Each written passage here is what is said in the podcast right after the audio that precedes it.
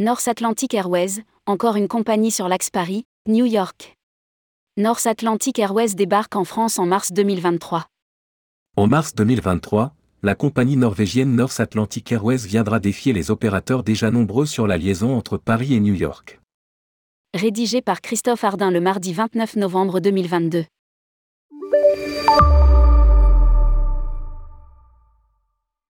Décidément, le transport aérien ne connaît plus la crise.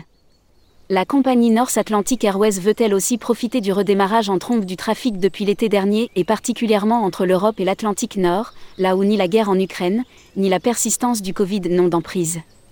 BGRN Thor Larsen, PDG et actionnaire principal de North Atlantic Airways a fait le déplacement à Paris, lundi 28 novembre 2022, pour annoncer en personne l'arrivée de sa compagnie à Paris CDG à partir du 26 mars prochain en vol quotidien sur New York JFK, en Boeing 787 configuré en B-class. Lire aussi, Voyage USA, quelles conditions d'entrée? North Atlantic Airways, des vols CDG NYCD le 26 mars 2023. Les ventes s'ouvrent aujourd'hui sur le site de la compagnie, www.flynorth.com mais qui est North Atlantic Airways?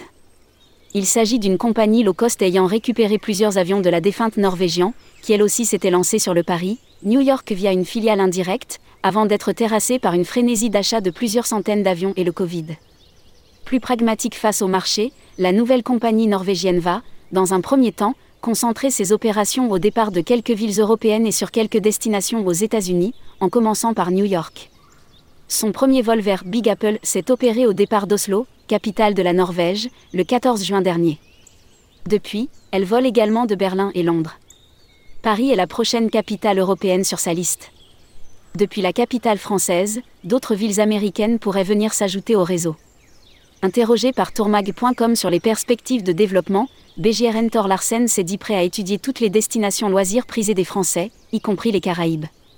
Des emplois en France nous avons également questionné le PDG de North Atlantic Airways sur la nationalité des équipages.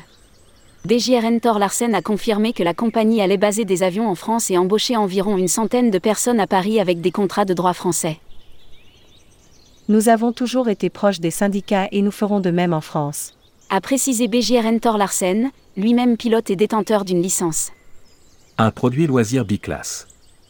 North Atlantic Airways se positionne en compagnie loisir long courrier sur un modèle sensiblement le même que la française Francheby. Elle opérera donc un Boeing 787 avec deux classes. Une classe premium se rapprochant de la business avec 50 sièges. Une classe économique avec 287 sièges. Sur la classe avant, bagages en soute et repas seront compris dans le tarif. Les sièges, plus larges et d'un confort supérieur à l'éco n'auront pas cependant la possibilité de se transformer en lit. Le vol aller simple CDG-JFK est affiché à partir de 219 euros TTC en classe économique et 528 euros en classe premium. Prix d'appel TTC aller simple, soumis à conditions, sous réserve de disponibilité. Une ligne très concurrentielle en risque de surcapacité? Quelques semaines après l'annonce par la compagnie américaine JetBlue d'une liaison entre Paris et New York, qui démarrera l'été prochain, ce nouveau challenger qui s'annonce ne va pas réjouir les nombreux opérateurs déjà au départ de la capitale française. La ligne Paris-New York, avant la crise du Covid, était la plus concurrentielle du monde avec plus de 2 millions de passagers par an. Un gâteau donc très attirant surtout en cette période et qui continue visiblement d'attiser les convoitises. Côté compagnie française, on compte déjà trois opérateurs, Air France, French Bee et la compagnie. Corsair voulait également se lancer, mais avait renoncé avec l'épidémie de Covid.